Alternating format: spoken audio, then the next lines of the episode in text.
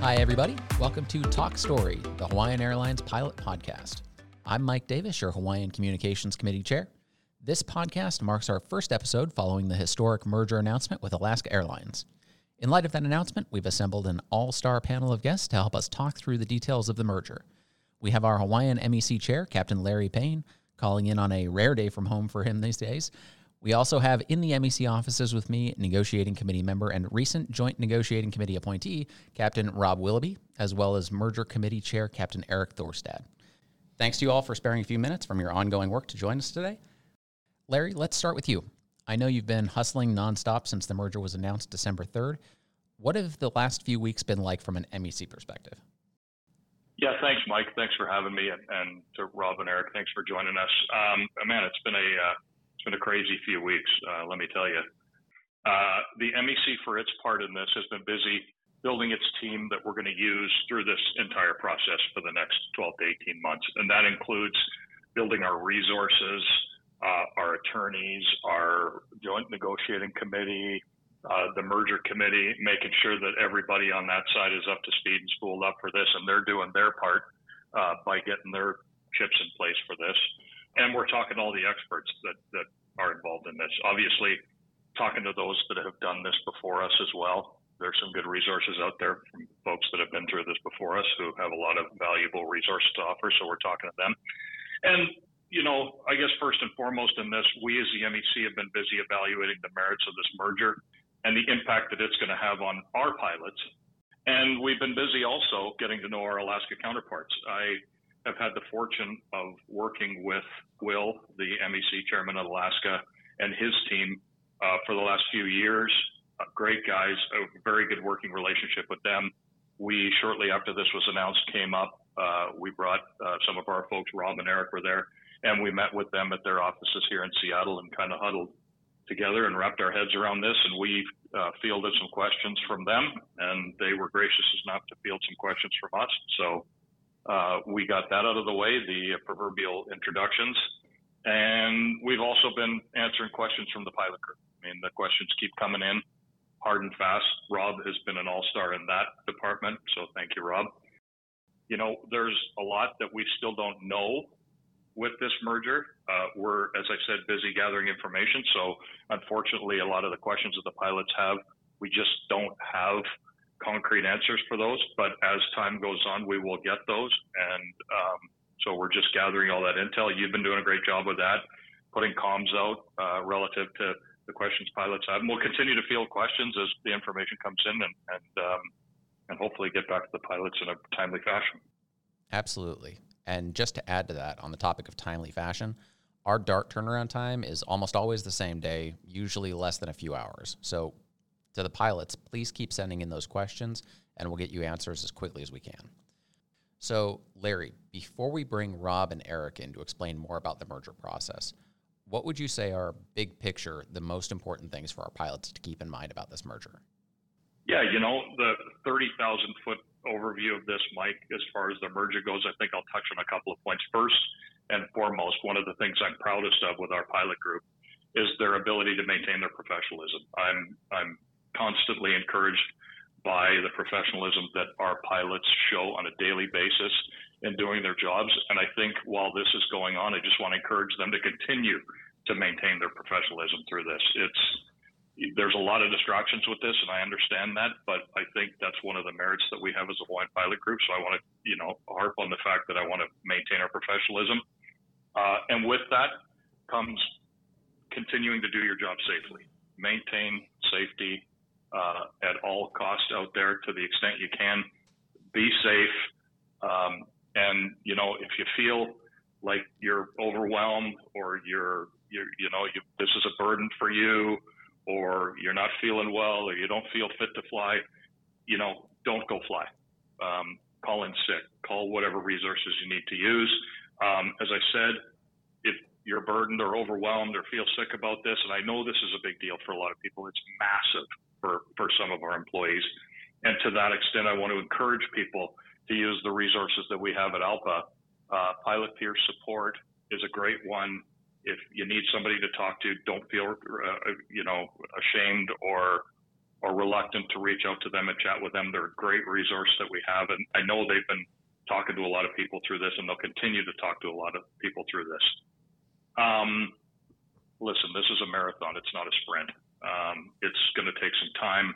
The timeline I think that Peter's been telling people is the 12 to 18 to 24 month range. I would concur with that. I, there is an outside chance it could be quicker, although very unlikely.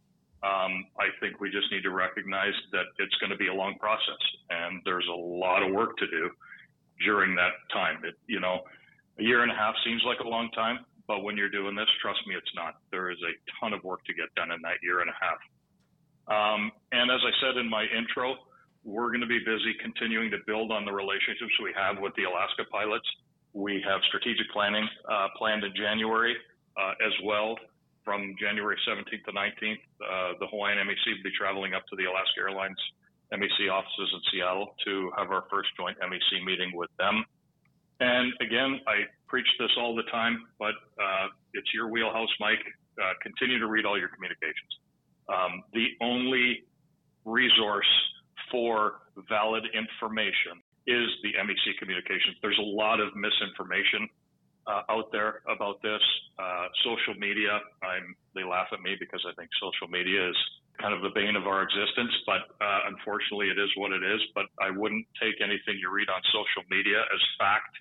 Uh, if you want the facts, continue to read the communications from the MEC because that's really the most factual information you can get. So I'd like to make implore people to continue to read their communications when they come out from us whenever they can. Excellent. Thanks, Larry. Okay, let's move on now to the actual merger process. Rob, can you help give us an overview of all the steps that need to be taken before a merger is completed? I sure can, Mike. Yeah, the, the process, as Larry just reiterated, is uh, it's a marathon. This isn't a sprint. So just going through the kind of a broad overview of how the process works. So, um, after the merger announcement date, which was d- December 3rd for us, the, uh, the MEC had their first meeting earlier this month since that merger announcement date, and they appointed uh, the Joint Negotiating Committee for Hawaiian Airlines. So we'll, we'll talk through that a little bit later on in the podcast, but that was the first step that we've taken thus far was appointing our Joint Negotiating Committee. The next step, and one of the most important, is going to be the strategic planning. So again, Larry talked uh, and touched on the joint MEC meeting that will occur in Seattle next month in January. So um, that's going to be real important to get the strategic planning from both MECs because we have to come together and jointly negotiate this new contract together. Um, so once the MECs have conducted their strategic planning, then, of course, we'll have some polling and surveying of the entire pilot group so the MEC can highlight the desires of the combined group and uh, set the Joint Negotiating Committee off to do the JCBA. Um, of course, we also have the shareholder approval vote. So this will occur in February, and this is where anyone that holds Hawaiian Airlines stock will get to vote on whether they wish to approve the merger or not. So once that's approved, then the process will continue. The DOJ will continue to look into the merger and their willingness to approve it. Um, and while that is happening, the Joint Negotiating Committee will be tasked by the MECs to negotiate a TPA. And the TPA is a transition and process agreement, which we'll get into that a little bit later as well, what all that includes. But that allows the two airlines to operate independently while the DOJ is doing their due diligence on the merger and outlines the the steps that the two parties are going to take as far as negotiating the JCBA and the seniority list integration. So eventually, the DOJ will either approve the merger or require some type of uh, further steps. As we've seen in JetBlue and Spirit, they're actually suing to block the merger. Now, the analysts and experts are not uh, expecting the DOJ to, to put up much of a fight in our merger with Alaska and Hawaiian, but we have seen that happen in the past. And again, uh, once the MECs have their strategic plan, we'll, uh, we'll be tasked as the JNC to negotiate the joint collective bargaining agreement. So that'll be the contract that the combined pilot group will work under once the merger is complete. And once we have that JCBA, the next step in the process is for Eric and his committee to uh, negotiate the seniority list integration, the SLI. So historically, that is uh, starts with negotiations, ends up with mediation to decide. But I'll let Eric talk into that more later. Last couple steps we have is the merging of the two MECs, and eventually the single operating certificate. So the two airlines will combine on one FAA approved uh, operating certificate. Obviously, there's a lot that needs to happen before we get to that finish line. I know Larry had said earlier the company and management is projecting 12 to 18 months for that to take place. That really is only to get us to that merger transaction date. Even beyond that, we still have the JCBA to negotiate and SLI. This process could take multiple years to get through. But historically, how long do mergers like this take before we become one pilot group under one seniority list. Yeah, exactly, Mike. As you said, it, it is a long process, and uh, the executives have said 12 to 18 months just for uh, the initial DOJ approval of the merger. Um, and as we just outlined, there's all these other steps that have to take place with negotiating the joint collective bargaining agreement, the seniority list integration. Um, so we, have seen varying times throughout uh, history when we look at the mergers that have gone on, but um, most recently, Alaska and Virgin America took roughly two years from the merger announcement date until they had a single operating certificate. I mean, the shortest that I, I have researched is the Delta Northwest merger, which was actually done in uh, just about eight months from the announcement until the seniority list integration and a combined carrier. But that's pretty atypical, and the executives there were incentivizing the deal to be done really, really quickly. So on the other end of that spectrum, you have JetBlue and Spirit, who are 13 months past the uh, merger announcement date or dealing with the DOJ trying to block the merger, and they still have yet to even uh, start negotiations on a, a TPA or a, a, joint collective bargaining agreement yet. So it's it's it's definitely a marathon. It's going to be a you know a year, two years, three years probably before this thing is all done. Okay. Well, it sounds like the timeline is pretty fluid based on when the DOJ approval comes or doesn't come. Let's move past the timeline and start talking about the merger process. In terms of that process, maybe the biggest component that it's important for our pilots to be familiar with is ALPA merger policy. Can you talk for a minute about ALPA merger policy and how it applies to this process? Sure. Since both carriers are uh, represented by ALPA, we are required to use the ALPA merger policy.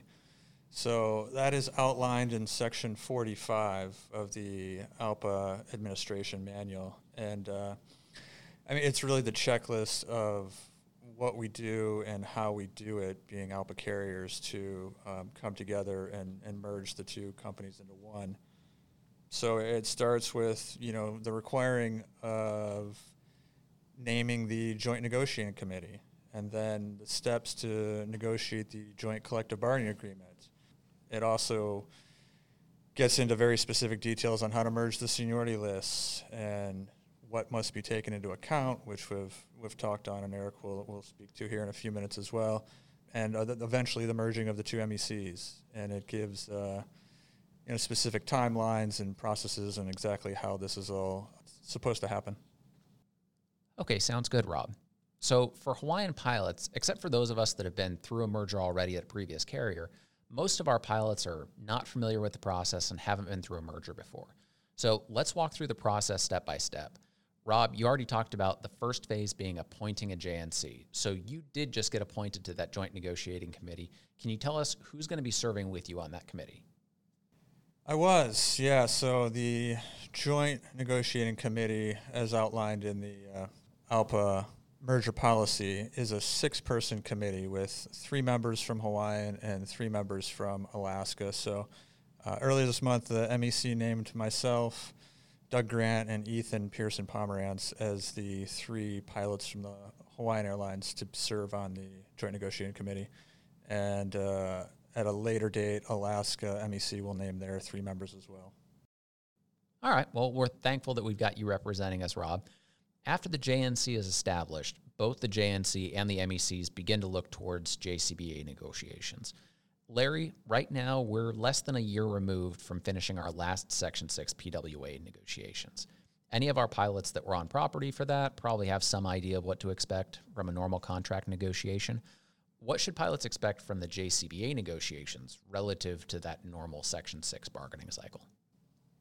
Yeah, you know, um, I think the important thing to remember here, Mike, is that the JCBA negotiation is just the same as a Section 6 negotiation is, uh, in that it's driven by the pilot group. Um, we're going to be putting out a lot of information on the JCBA process when we get to that point, uh, and a lot of resources for the pilots to uh, study and use to understand what the benefits are and what resources are in each of our contracts. That is our Hawaiian contract and the Alaska Airlines contract. The pilots will obviously still get to give their input, and this is a question that we've been answering quite a bit. Uh, I see it come up at DARTS quite a bit. Um, they'll get to give their input through, just like in Section 6, surveys and polling. Um, and the data that comes out of those, that polling and those surveys will be the data that we use to lead our decision making on what direction we give the JNC.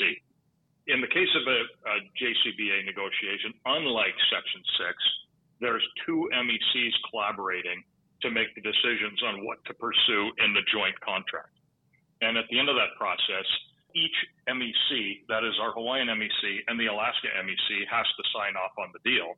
And when we do sign off on the deal and have a tentative agreement or a TA, that TA will be put out to the entire combined pilot group. So instead of putting it out to our 1,200 pilot group, it'll have to go out to our 1,200 pilot group and their 3,500 pilot group. So you'd have effectively 4,600 pilots, 4,700 pilots voting on that new uh, contract or TA uh, to be ratified. So that's kind of the difference on that. I hope that sums it up for you in a nutshell. So, Rob, the onus is then on the JNC to be working through and getting us to that point where we have a JCBA to be voted on for the MECs and the collective pilot group. So, what's happening on your end before you actually get to the negotiating table for those JCBA negotiations? Yeah, Mike. So, obviously, there's a lot of work that um, has to go into this and has already gone into this. And one of the big things is just preparation and, and researching. So, as you mentioned, you know, I, I, myself have never been through a merger, although my, my old man went through four, so I lived it growing up. But, you know, really trying to delve into Section 45 and understand the merger policy and doing a lot of research on reading past arbitration awards from previous mergers just to uh, kind of get an idea of what has occurred historically. Um, so we have a good baseline of you know answers for the pilot groups as these starts come in. I can at least speak to to what has occurred in the past. In addition, of course, we're doing contract analysis. So you know we're really digging into Alaska's contract to see and compare the the differences and the similarities that uh, their contract has with our PWA, um, as well as industry comparisons. So you know, Southwest just got a new TA this week, so I've been digging into their executive summary and, and seeing how how that compares to what everyone else has. And ultimately, here with guidance from the MEC, we're going to need to negotiate the TPA, which I mentioned before is the transition process agreement. So, this is really a, a checklist or a roadmap, if you will, of what the process is going to look like. And so, the two MECs can come together on a timeline and as a backstop, the merger policy in Section 45, you know, has a, a timeline as well if the MECs can't agree. But the TPA lays out the timeline of when JCBA negotiations will occur, where they will occur, how many sessions there will be. Um, you know, ultimately, if if we can't come to an agreement, um, when and where mediation will occur, to uh, to help that process go smoothly.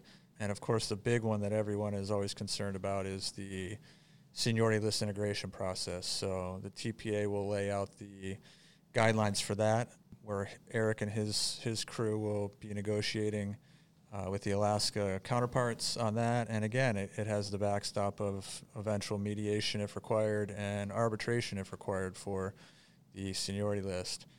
TPA also has you know a bunch of other things in there as far as uh, financials, who's going to be paying for things. Um, historically, we've seen, you know, some fragmentation and furlough language in there, such that uh, you know one airline can't furlough their pilots while this process is going on, and you know grow the other side, so that uh, while this is occurring, the, the company has to honor both agreements, and it's kind of a, a status quo until the the merger has been fully completed.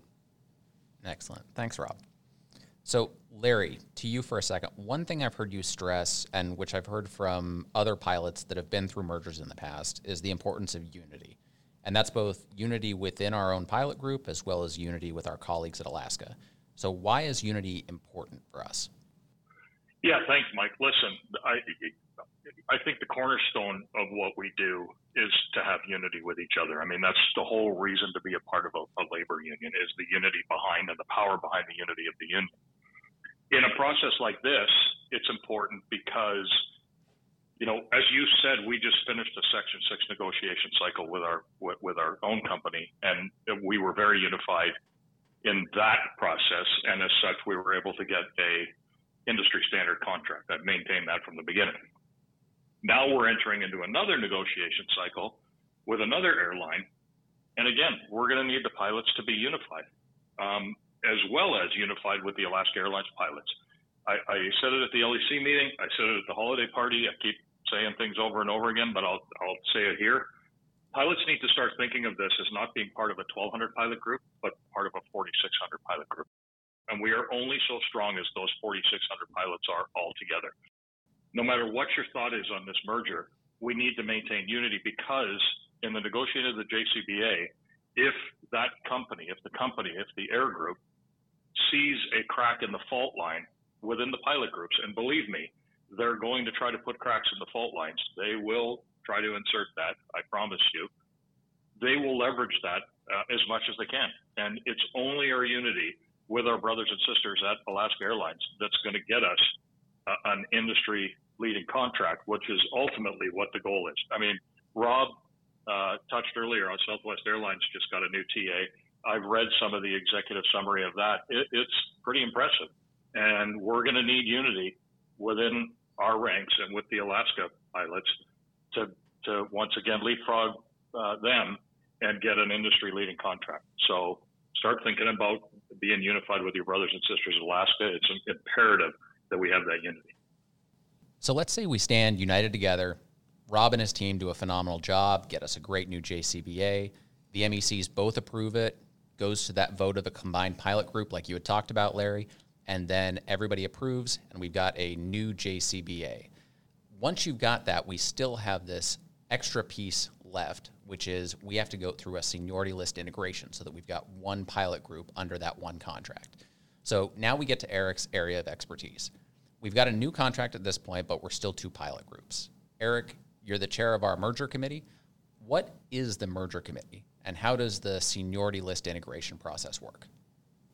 Yeah, Mike, we're a standing MEC committee entrusted with negotiating the integration of seniority lists in case of a merger. We basically just are in reserve until something like this happens.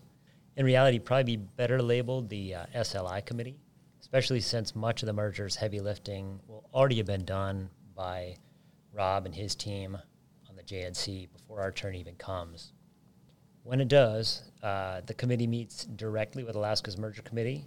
We negotiate how best to feather the two lists together. ALPA Section 45 is a process manual for that. But the important piece of it being that the fair and equitable end state. Mediation and arbitration can be additional tools to reach that goal, but we're entering the metaphorical arranged marriage, and the more consensus and control we can build and maintain, the better off we'll all be. So, reading through ALPA merger policy, it says there are certain items that have to be given consideration when creating that eventual combined seniority list. It mentions specifically seat and category, career expectations, and longevity. Can you explain what those three primary factors are that the merger committees have to weigh when making a merge list? Yeah, those three pillars outlined in Section 45 are key. And those are the inclusions, but they also define the exclusions that arbitrators histor- historically have had to factor into decisions. For example, relative seniority is not a factor and was actively excluded by the arbitrator in the last Alaska merger. So, going through them, longevity is time as a pilot at the airline, it's sweat equity. There's adjustments and corrections to it, but in calculating it, you can also think of it as a collective measurement rather than an individual one. And I'll talk more about that in a minute. Seat and category, straightforward to calculate, less so to weigh and integrate. Seat is captain or FO. Category is narrow body or wide body with variations if additional categories are negotiated. Career expectations, less clearly defined. Uh, there are a conglomeration of factors like pay rates, aircraft types, airline viability, time to upgrade, etc. Obviously, we've got quite a few very senior pilots here that have a lot of longevity, but have preferred for their own reasons to be holding first officer positions. You've said seat is a factor in the merged list, and I know we've gotten a lot of questions from them. Does that mean those pilots could be moved down an eventual seniority list just by virtue of being FOs instead of captains? Bottom line up front, no. Your seat choices will not affect your position relative to Hawaiian pilots and will probably have negligible effect on your position in an integrated list. And that's why I refer to longevity as a collective measurement. So think about this. If you look at Alaska's Virgin merger, uh, Alaska had a mature seniority list, 80 years in business, uh, hiring consistently. Virgin had less than a decade in existence. And in short, the arbitrator respected that sweat equity of the Alaska pilots and weighted the integration accordingly. And I will say, while these choices won't affect where you land in an integrated list, they will determine what you're flying when the actual merger happens. So it's been said before bid what you want and want what you bid, because that's where you'll be when the uh, seniority lists are actively and finally integrated. Excellent. Thanks, Eric. That's really good advice. So, on the integration, we've received a lot of darts concerning fences. Can you give us some background on what fences are and what they typically protect? Sure. Um, and in this case, because of how different our fleets are, there's certainly a potential for fences. And basically, it, it's a word that um, is used when you shelter largely unique wide body flying, but not always. Ultimately, their primary purpose has always been to protect or maintain the career expectations of pilot groups. And if they're the correct tool to utilize in this case, we'll use them. Thanks, Eric. So let's wrap this up with some final thoughts.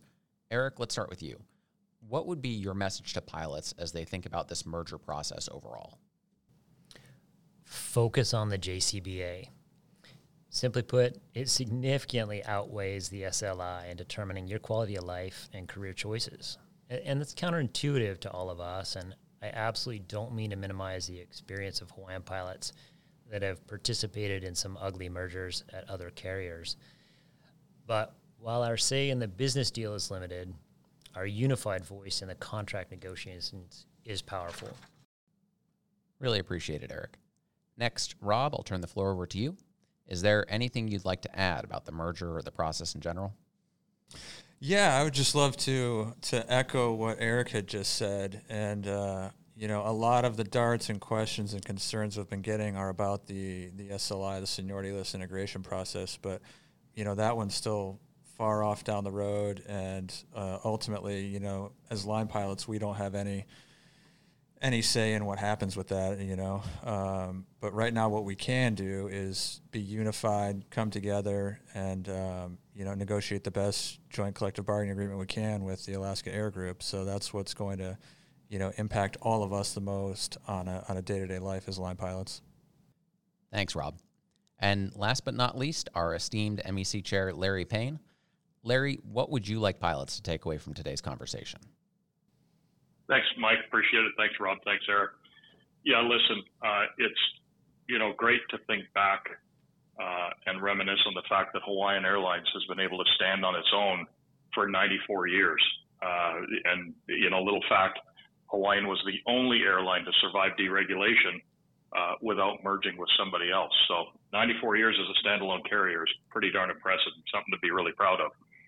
Um, having said that, unfortunately, the downside in this in this industry is that uh, consolidation and mergers um, and acquisitions is just part of the industry we work in, and in this case, it's touched us, and we're turning a new page here at Hawaiian Airlines, uh, and we got a long road ahead in this process.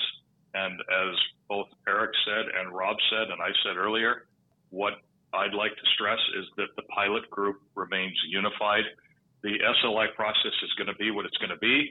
We need to focus on the JCBA. The JCBA is the most important part of this merger process because it is going to be what changes the lives of Hawaiian Airlines pilots. And the only way we're going to get a real strong JCBA is to be unified. So again, I stress, please uh, be unified with each other, be unified with our Alaska brothers and sisters. And if we are, we will prevail at the end. I truly believe that. Thanks, Larry. All right, that will do it for this episode of Talk Story. Thanks to everyone who has taken the time to listen, and thanks to our panel for the great information and insight. For our Hawaiian pilots, I'd encourage you all to make sure you're subscribed to our MEC emails, where we're rolling out as many resources as possible to help provide information and context on the merger. And as always, if you have a question, please throw us a dart, which Rob continues to spend every waking hour answering as diligently as humanly possible.